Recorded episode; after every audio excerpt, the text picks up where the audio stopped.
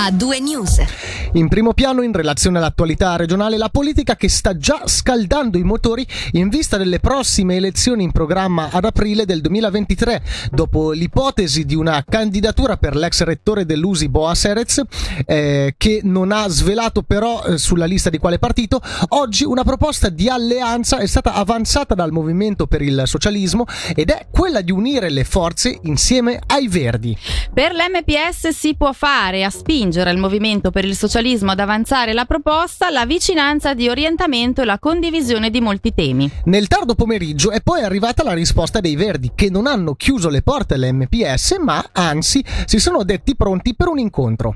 In realtà, in questo senso, i Verdi avevano già guardato ad un accordo con il Partito Socialista, accordo che negli scorsi giorni sembra aver traballato a causa di una stoccata dell'ecologista Nicola Schonenberger nei confronti della municipale socialista luganese Cristina Zanini. Zanini Barzaghi, allarme poi rientrato, come hanno fatto sapere i vertici di entrambi i partiti. All'esponente dell'MPS Matteo Pronzini abbiamo chiesto innanzitutto a che punto sono le eventuali trattative con i Verdi e poi se hanno approfittato di questo piccolo screzio tra questi ultimi e il Partito Socialista. Siamo a una prima nostra comunicazione ai Verdi eh, che abbiamo trasmesso negli scorsi giorni. Ora noi attendiamo serenamente eh, la risposta dei Verdi che prenderanno evidentemente in tutta autonomia. Per noi era però importante segnalare a quest'altra forza di opposizione le nostre riflessioni in vista delle elezioni cantonali. Verdi e MPS in questi anni hanno incarnato a livello politico un'opposizione anche su delle questioni concrete, penso alla battaglia contro il dumping, penso alla battaglia contro il PSE, penso alla, alla recente campagna che stiamo facendo congiuntamente nel Comitato contro la guerra in Ucraina e penso anche all'esperienza dal punto di vista istituzionale a Bellinzona dove eh, la lista di opposizione attorno all'MPS e ai Verdi con altre forze è, è un, aspetto importante eh, per questa città. In realtà ci sono delle trattative in corso anche tra eh, Verdi e eh, PS. Di recente c'è stata un po' una, una, polemica. Domanda provocatoria: vi siete un po' inseriti? Ne avete un po' approfittato di questo piccolo screzio? No, le cose sono uscite negli stessi giorni, ma no, noi abbiamo discusso ah, all'interno del nostro segretariato nel corso della scorsa settimana. Nel frattempo poi abbiamo visto queste uscite, ma c'è stata una coincidenza. Andiamo a Locarno, un docente del centro professionale commerciale è stato picchiato in faccia da un ex allievo. Il ragazzo, come riporta Tio.ch, sarebbe entrato in aula con il volto coperto, colpendo poi il docente con una gomitata sul volto per poi fuggire inseguito da alcuni coetanei. Sul posto la polizia cantonale.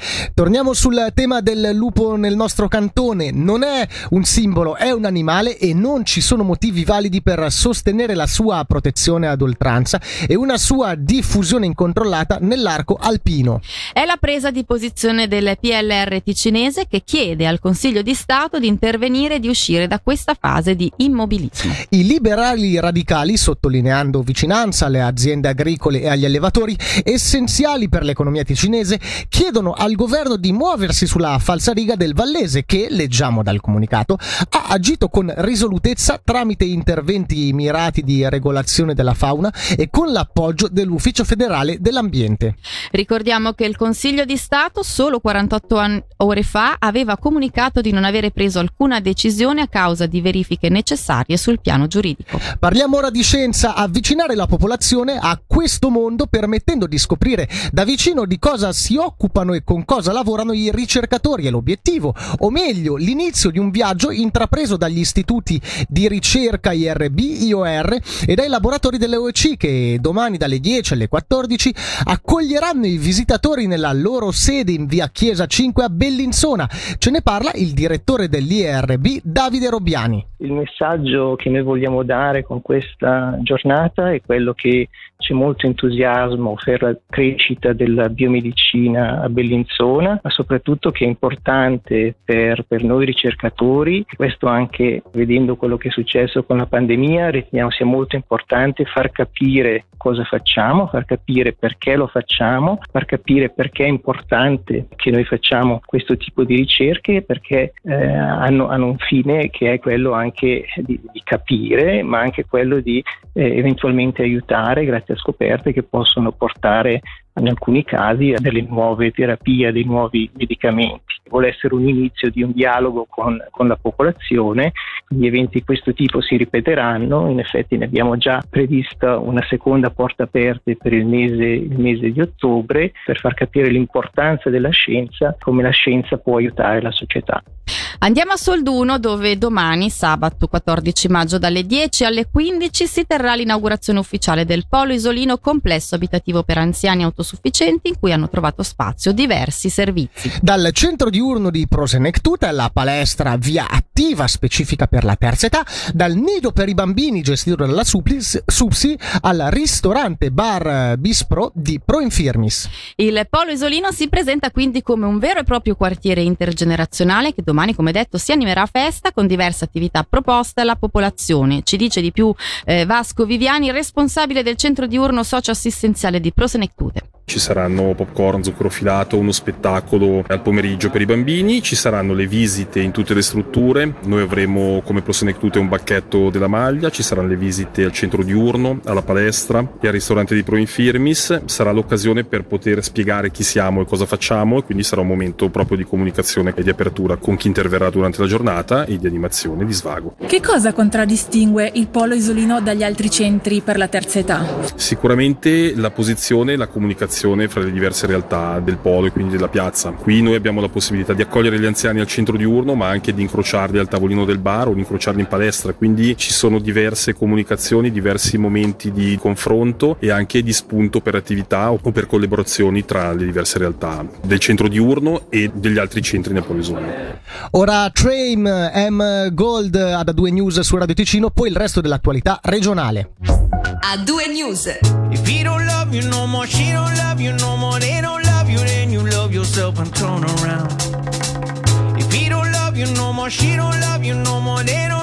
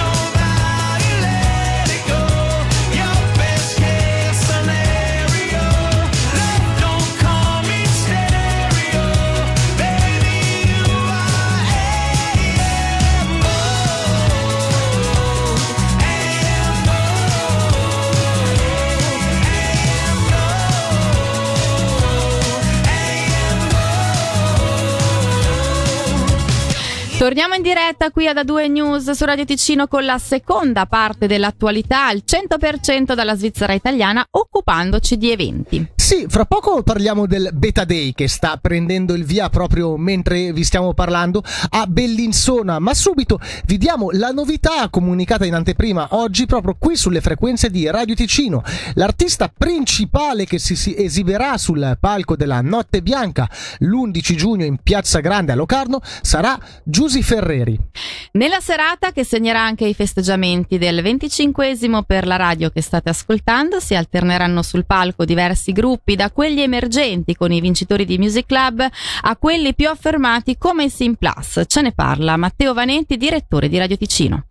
Sì, è riconfermata anche quest'anno la notte bianca, dico anche quest'anno anche se in realtà per due anni abbiamo dovuto ovviamente rinunciare alla manifestazione, siamo contenti di tornare e siamo contenti di tornare anche con un programma che oggi è stato svelato, in particolare in Piazza Grande, nella parte principale appunto della notte bianca, palco che ormai da anni è gestito da Radio Ticino. Abbiamo scelto, come dicevo, un personaggio eh, che potesse portare un po' di gioia, di ballo, di divertimento, è stato un personaggio ed è un personaggio personaggio che eh, ci ha fatto ballare per tutte le estate, anche quelle in lockdown, per intenderci. Stiamo parlando di Giusy Ferreri che insieme a, ai suoi grandi successi, alla hit che ha avuto con Takashi Ketra, con Elettra Lamborghini, ma tanti altri, eh, ci ha fatto ballare e ci farà quindi divertire per questo ritorno, insomma, della Notte Bianca dopo due anni di pausa. Naturalmente Notte Bianca che avrà anche altri personaggi sul palco, anche musica di casa nostra. Ci sarà un personaggio che sveleremo a brevissimo, che sarà l'artista premiato per Music Club. E poi ci sarà anche il concerto dei Sim Plus che proprio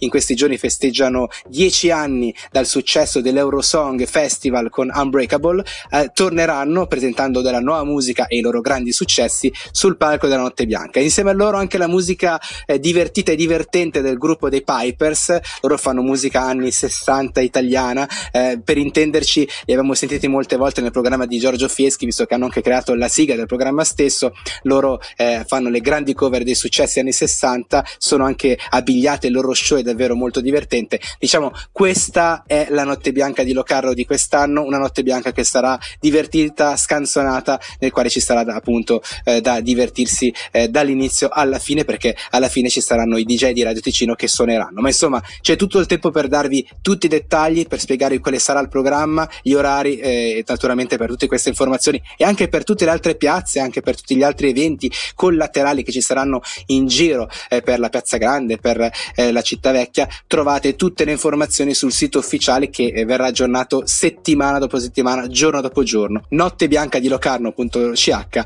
dove troverete tutte le informazioni. Come promesso, da un evento all'altro, all'altro prende il via questa sera infatti il Beta Day Open Air in programma fino a domenica a Bellinzona. In Piazza del Sole si tiene la prima edizione del festival dedicato a tutti gli amanti della musica rock e delle moto. L'evento è completamente gratuito, grazie anche al sostegno della città di Bellinzona e dei Bellinzona Beatles Day.